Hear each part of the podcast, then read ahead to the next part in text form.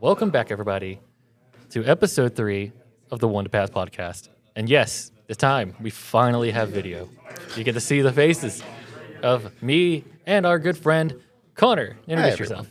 Hi, I'm Connor. I've only been on the channel once before. I'm excited to be doing this podcast with you. yeah, he's a avid player of Vanguard, just like everybody else that's on the channel. And uh, I'm gonna hear his opinions on some stuff. Uh, today's topics are gonna be the new Sentinel PGs, which is interesting. When the order of attack you should have in the game, and knowing when to guard.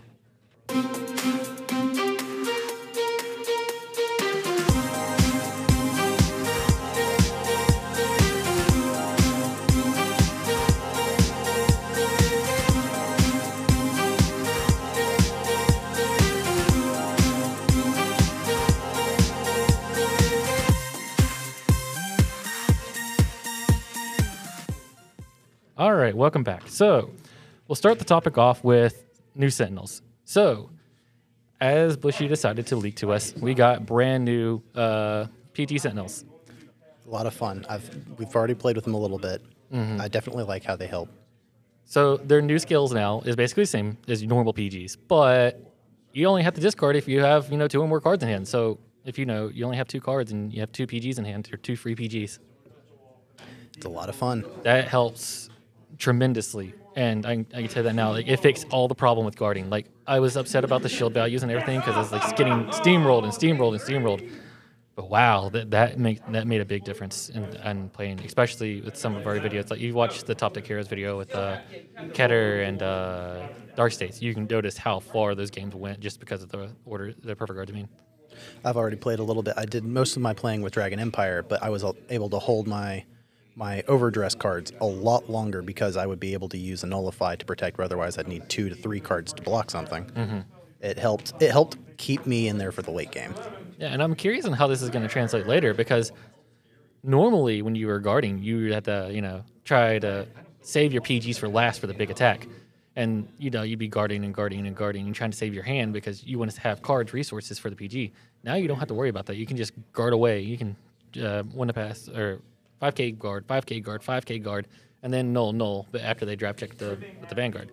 Which helps a lot, honestly. Unless the only time that, well, even if, even if they hit an over trigger, it's still amazing. You have two PGs in hand, that's all you have. You guard the, you guard the over trigger. I've actually done exactly that. I like I like that it is a grade one. It's the first time I've used a grade one Sentinel in a deck and kept it. I do think though that people are going to be upset about that though, because whenever we had the draw PGs, it added a lot of deck fl- flexibility for people to make things. I think the ride deck's going to mitigate that a little bit because now that you have the ride deck, you don't have to have four copies of the cards that are in your ride deck. You only have to have them. Like crew, it's going to help some of the effects, like uh, Zorga, the new stuff that he has. They all gain like 5k and 2k and make good numbers whenever you play in order. So you want to run four copies of those in your deck. But say like uh, the overdress deck, the Dragon Empire one, you're probably just going to run them in your ride deck. You're probably never going to run them and like four copies of that in your main deck. I'm never going to keep the priestess. They're they're there specifically for writing. And once once I have more stuff to work with, I'm probably going to take the three that are in the main deck out of each of the grade one and two. But then again, it comes to like that's where you would have had your uh, your draw triggers would have filled up the space. Well, now you you have possibly more because that's like what six cards technically if you take the grade ones and the twos out over the four cards that the draw triggers probably provided, and now you get to keep the grade one draw uh, grade one draws or whatever.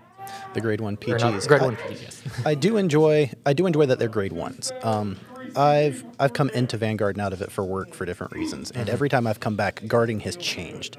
Uh, I left and then came in, and then draw PGs existed, and suddenly the grade ones were out of my deck so that I could use the draws.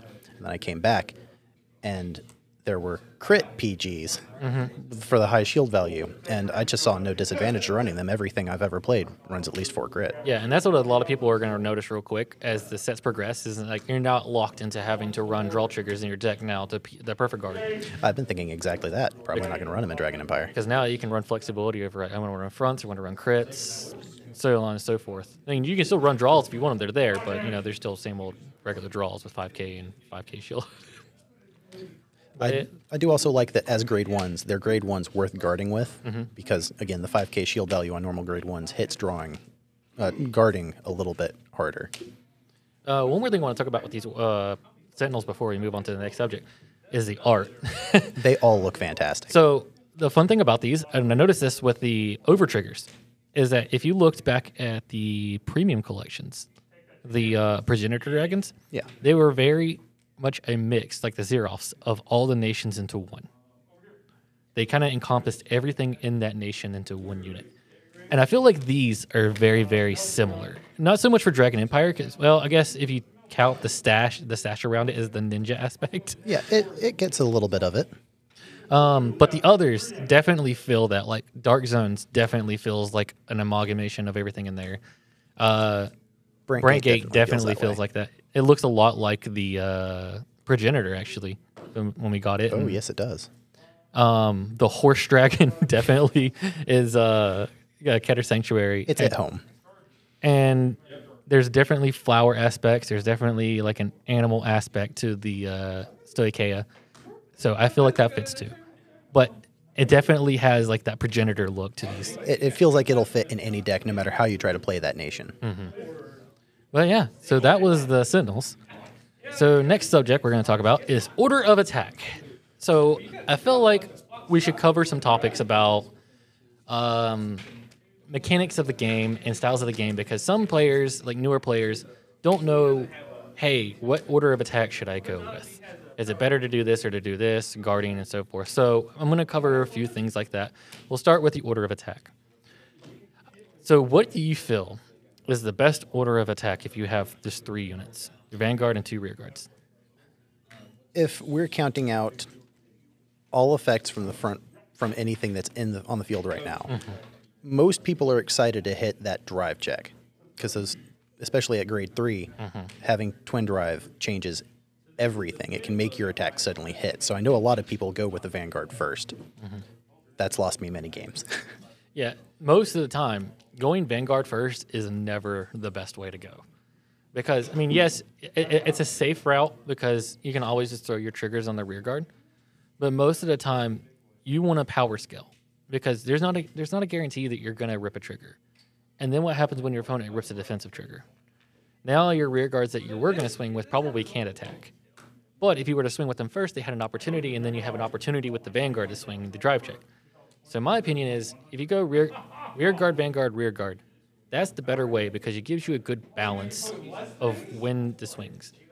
Now there is, you know, uh, exceptions to this, and exceptions would be in premium if you're running stand triggers. yeah. Stand triggers at that point, you definitely go rear guards first because your vanguard can stand, stand triggers and stand the rear guards. Um, if you have a restanding vanguard, then at that point I would go vanguard first. if it, this is entirely like Dragon Empire right mm-hmm. now wants to swing with Vanguard first because you're going to power up overdrive. units. Yes. So that's another exception. But for for the most part, when I build a field, I go left to right, with left being my weakest, mm-hmm. then Vanguard, then right being my highest rear guard row. Mm-hmm. Because a lot of people that play Vanguard Zero already know about this, but power scaling helps a lot because the, you you can't always bank on your opponent never hitting a defensive trigger. There's always the possibility of your opponent hitting a defensive trigger. Mm, excuse me. And because of that, you know, you got to think, well, will this hit? Well, I mean, th- that's the best way to put it. Is is this going to hit if they hit a defensive trigger? If no, okay, then I should probably swing with this first. That's that's something I've been picking back up as, especially with overdress. I've I've learned the over trigger will ruin turns. And that's another weird one because now that we have over triggers in the, in the game, if you know you're only going to have three attacks, that's where things get a little wonky because people probably going to be banking on, hey, you know, there's still a possi- there's a good opportunity for me to hit the over trigger. It's still in the deck. Well, what if I swing with Vanguard first? Because then I can just give the two rear guards 100 million, and they can hit no matter what, as long as they don't have a perfect guard. So there gives that. And then if you go to the rear guard, Vanguard, rear guard centric, and you drive check it, well, cool. You van- you can't give you know the other rear guard 100 million, so you're just going to give it to the Vanguard, and it's already swinging. So if it got PG, then it was just a waste of the power. And then the other 100 million, we're talking about the Star Tech over trigger, by the way, not the other ones, because we have no idea what the other ones might bring. But just that alone, it's like, okay, well, I just wasted the effect because it's already got PG'd, and there's only one rear guard that can get the 100 million. It's it's definitely a waste. Um, but I was actually thinking about it as a guarding card in hand, because it is effectively a PG unless they hit their over trigger when you block with it. Having that much shield value is enough to stop I don't know. a lot. You say that, but let's say you're going against Dragon Empire, right? They overdress, they swing with Vanguard, they hit their over trigger, You're dead. and they restand, and they do the effect again. So there's already 20 on on top of the plus 10, and then they're already a base of 10. So there's already 40, not including any triggers or other effects that are boosting it.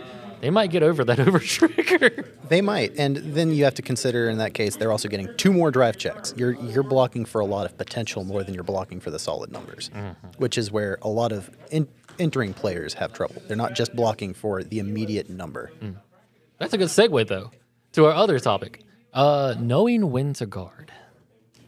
I feel like this is a really, really big topic that a lot of newer players miss a lot and don't know or not experienced with is knowing when to take a hit and when not to take a hit.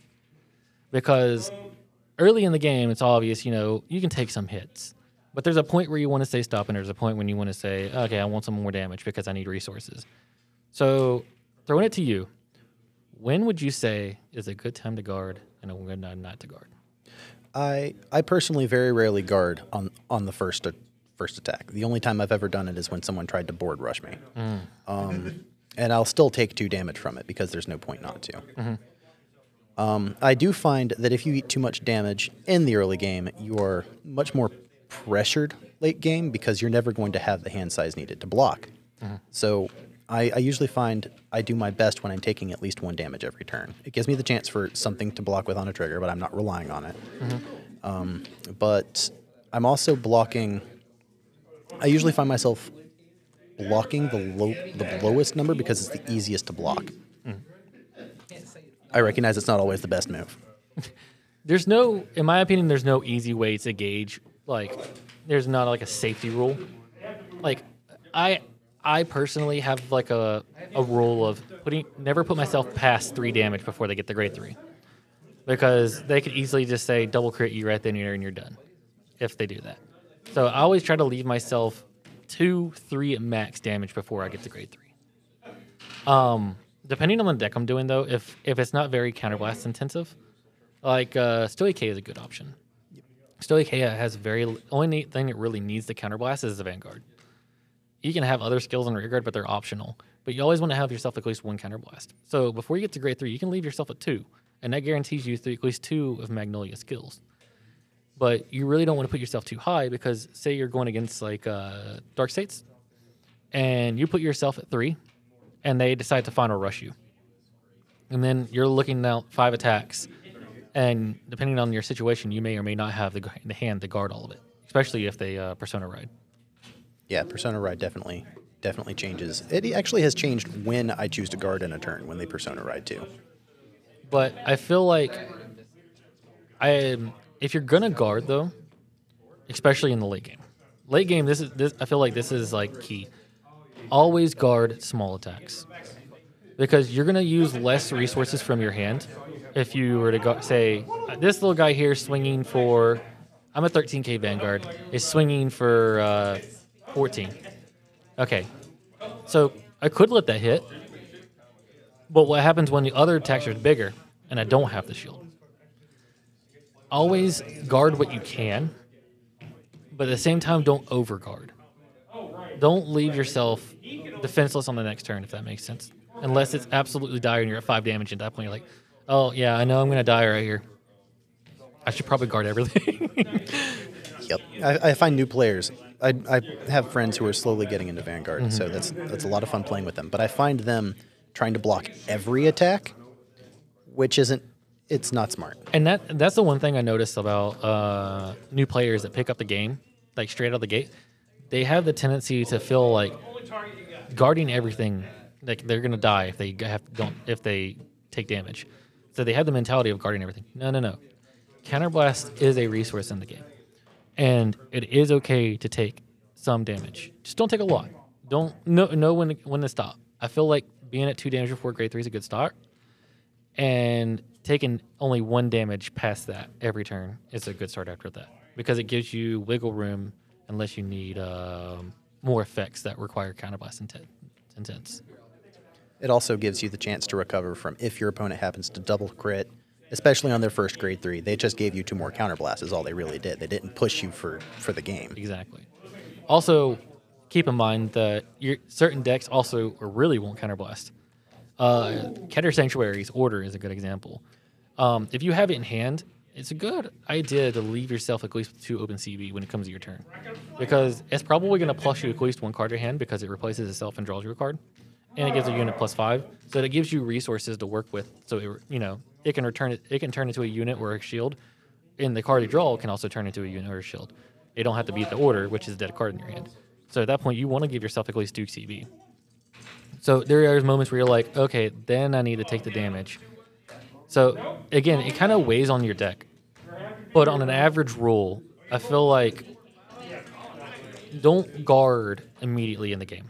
It's okay to say I'm going to take a hit, unless your opponent's like grade one rushing you.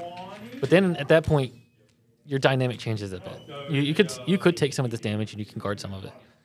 At that point, I would just say go to the same mentality you would if you're at a grade three. You know, throw down your throw down the the pokes, guard them easy, and then take the vanguard because they're going to probably drive check a crit. But if you guard the rest of the rear guards, they're they're throwing down the whole board. Like, cool, well, you only took two damage from all this. They have no hand. Now you can just push back harder. In the follow up. I find your two damage is good. I find that counterblast heavy decks will want to stop at three before your opponent hits grade three, because you're trying to buy yourself turns at that point. Um, but two or three is a good number to to sit at. I usually tell anyone who comes into the game to try to sit at three because it takes less pressure off of guarding, lets them focus more on playing their deck. Yeah, I can see that. So I'm going to throw a uh, wild card into this. So we we're talking about guarding and everything, but there is a dynamic now in the game, especially with overdress, because they've changed a lot. That puts a twist on this. Blitz orders. Blitz orders are back, and some of you that played V Series, if you have, you already know what I'm talking about. We have more Blitz orders that are like a uh, quick ticket. Yeah, But for new players, they're going to say, well, what is this? Well, it's an order that you can use defensively like a shield. You can use it on your opponent's turns. And a good one is uh, the only one we have right now is uh, or Stoichea's. I keep messing up. Stoicheia.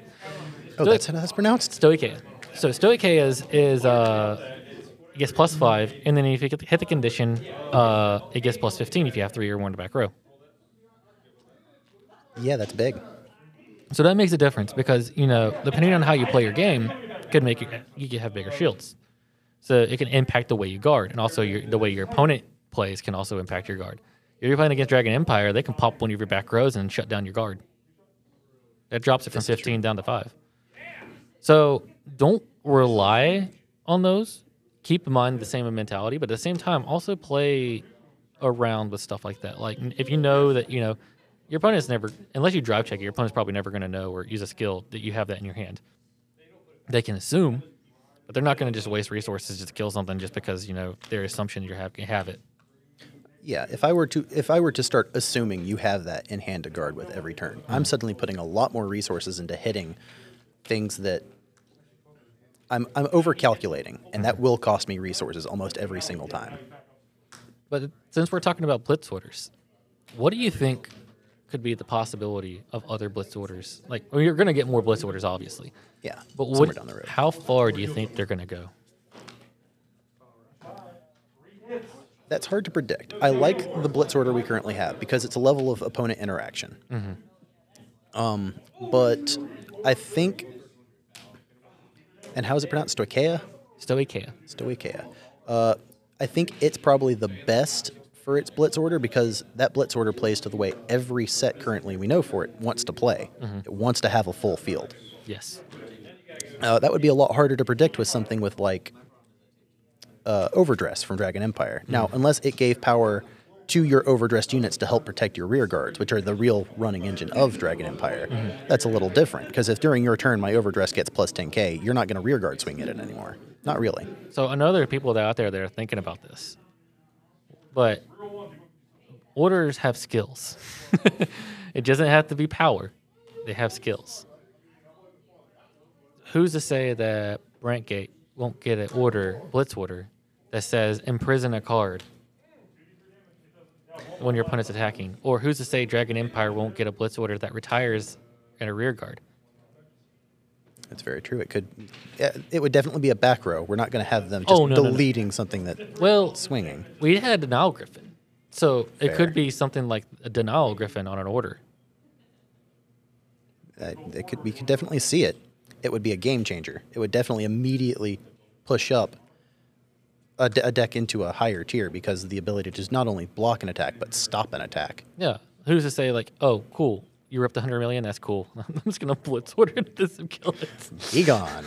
Yeah, no, I could definitely see that. Um, I don't think we'll immediately get it, but down the road, I definitely think that would be And obviously, it's going to have a cost to it, too. It's probably Oh, like definitely. Counterblast 2 or something. or Something big. Yeah. It's not going to just be like, play this card like uh, Stoic A is. Stoic A is pretty good, but at the same time, it's like, okay, it's just like it would be a normal shield. yeah. your hand. I think Counterblast 2 would probably be a good cost on that. It's late enough in the game. If you have two Counterblast and you need to delete an attack, Mm. you're probably already losing. That's when you need it. But I can definitely see something like uh, Brandt Gate for the Imprisoned deck, getting something.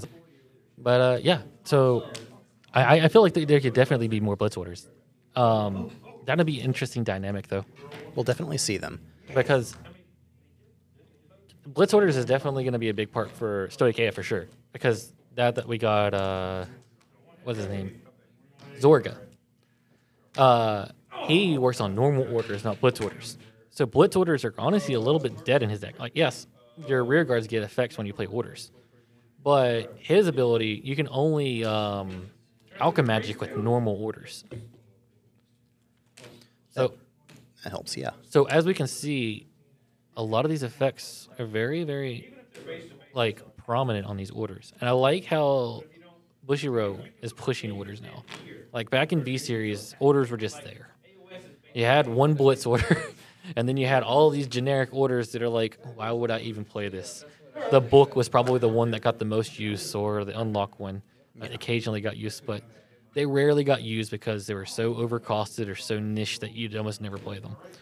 But now we're seeing like these orders that are like, ooh, now the whole deck revolves around these orders, which is nice because it gives a big change because now you're not stuck on units. You're stuck on playing other things. You're thinking. Like now we have field spells technically. Now we have um, instants and sorceries like magic now in the in the game, and it's making you like think like, well, what's what's a good ratio? Because some decks may not want to play a lot of units, but some decks might want to play a lot of units. I find, specifically working with Dragon Empires, mm-hmm. I find it helps with consistency, but it doesn't do just one thing. I do get, you know, my overdress engine for the deck back, mm-hmm. but I also power something else up. It does two things at once, which is definitely a nice direction for it. Mm-hmm. Um, I find I was concerned, I guess, with Keter's order. It's definitely cost intensive, but it helps. It does what it's supposed to. It puts stuff where it needs to be. Yes, and it get and it, the way I told Philip about this card. This is how I looked at it because he's like, he didn't think of it as a great card, and I thought it was an amazing card. You know why? Because it takes up a grade three slot in your deck that's not an actual grade three, and it replaces itself with things that could not be grade threes that help you survive. Because the deck is so flooded with grade threes, and it wants a lot of grade threes. It has a lot of potential. Yeah, I can see what you mean. Because if you think about it, like, oh well, you know, I, I can I, this could be a grade three unit. Well, what's that grade three gonna unit do in your hand? It's, it's just dead, unless you play on the board. But you don't have like extra slots. You only have five slots. Yeah. You're just gonna waste out your entire hand because otherwise you'd have no hand to guard with in general. Right? But if you use the order, it counts as the grade three. But it's, it itself can not only replace itself but draw you a card, and be either shield or more units that you could use to, to benefit your grade threes. Okay. So yeah, it's not just a dead card in your hand. I okay. Yeah, I, I agree. I did I did hit it as a grade three for my write up chain, so I was mm-hmm. able to draw off of it. Yes. I did. I did then immediately play it. I did hit two grade threes with it, mind you, but in the off chance that that was a perfect guard in something else that I could play, it's definitely it has great defensive potential. Because if you think about it, by the time you can play it, it's only when you're in grade three. And by that point, you want three grade threes in your hand for the grade two skill. Correct. So you can draw an additional card. Exactly. So it and two other grade threes are already going to your deck.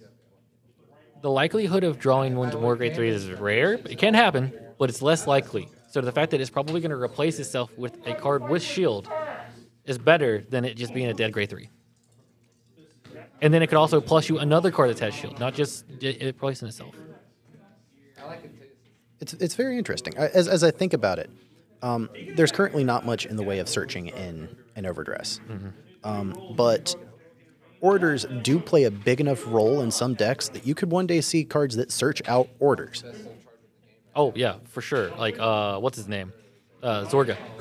Yeah. It's so heavily reliant on normal orders that I can easily see a card to say, "Hey, I'm going to search for an order." Yeah, exactly. And uh, if if you need to recover, then I could even see Dragon Empire getting something that gets in their order back, so that they can keep playing off of their Overdress, because that's that's always a constant target. and then we, we still have enough to see if we're going we're gonna might get even more set orders. we talked about this last episode, but you know, Brandt Gate just isn't the only one that can just use the order zone. Yeah, it's an actual zone on the field, so we could see a lot more Set order. permanent orders on the field. like I love the direction they're going with this, but I'm just curious with blitz orders because a lot of people miss the aspect of interaction between in Vanguard back in G. They miss having G guards interacted with your opponent's board and disrupting because eh, the one thing about Vanguard, yes, it's back and forth, back and forth, but a lot of players also don't like being able to say, "Well, I have no control over this." Like I don't like being able to say, "Well, they're just going to do it anyways." There's no, there's nothing I can do about it. The good thing about blitz orders is it could ba- add back the same aspect of G, where it's like, cool, I can lock your back row, or I can retire your rear guard, or I can, I, I can do interact s with your board some way, so that way I'm not just dying. I I have a say in what happens. It disrupts my opponent's turn directly instead of I'm just throwing my hand at And you. also makes skill for the other player because you know, you have to think, well, do they have something like this blitz, a blitz order that could affect my turn if I try to do all this? I have, say the retire one, right? Yeah. You're, you're playing uh, Stoic A, right? They um. Hmm, that's a good example. They swing with their rear guards in the back row, right? yes. Cool. Well, I can pop that one in the back row with the quick sh- uh, with the nor- the uh, with the blitz order, right? Before they attack with the end of the vanguard attack. Well, cool. Now they don't have that really good target they were going to use to attack from the back row because it had a skill on the back row.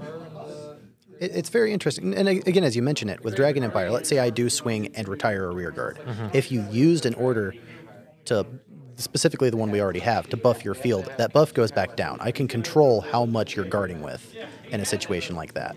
And the really really good part, I think Brandt Gate can really benefit from this if it gets an imprison blitz order, for the simple fact that your your opponent's probably saying, oh, "Okay, cool. Well, they've wasted out a lot of their resources. They have a soul blast, but they can't counter blast to keep taking my stuff, right?" Yeah. So they're going to pay all their resources. I'm going to take this so you have nothing. You have one counter blast. You can't get the three, right? Yeah. I attack, I attack, I attack. I'm going to blitz order, soul blast one, imprison one of your back rows. Now I have one ready, so all I have to do is CB one to get there. Yeah, that, that's not just opponent interaction. That's you setting up your turn on your opponent's turn. And it's disruption. yeah, it's it's everything. So I can see them easily doing stuff like this in the main set. Yeah, I can too. That would that would be very powerful. It would also be enough to to add variety to to decks so that you're not just playing the exact same thing. Exactly.